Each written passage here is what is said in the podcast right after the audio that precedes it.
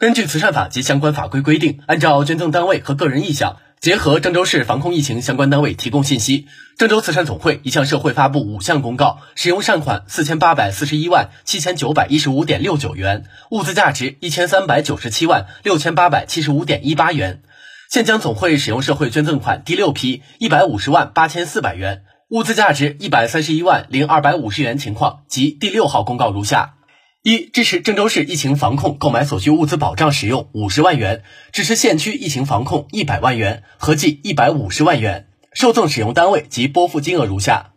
为我市一线疫情防控人员采购一次性医用口罩等物资五十万元，二七区慈善总会一百万元。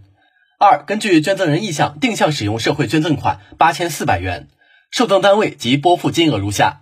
经开区慈善总会三千四百元，武汉市慈善总会五千元。三、根据捐赠人定向和社会需求使用物资价值一百三十一万零二百五十元，受赠单位物资数量及价值如下：河南心血管病医院医用一次性口罩两千五百只，价值一万一千二百五十元；郑州市第一人民医院等十二家医院好想你产品清菲菲一千零八箱，价值一百二十万元；郑州市第一人民医院 LED 护眼台灯三百台，价值七万两千元；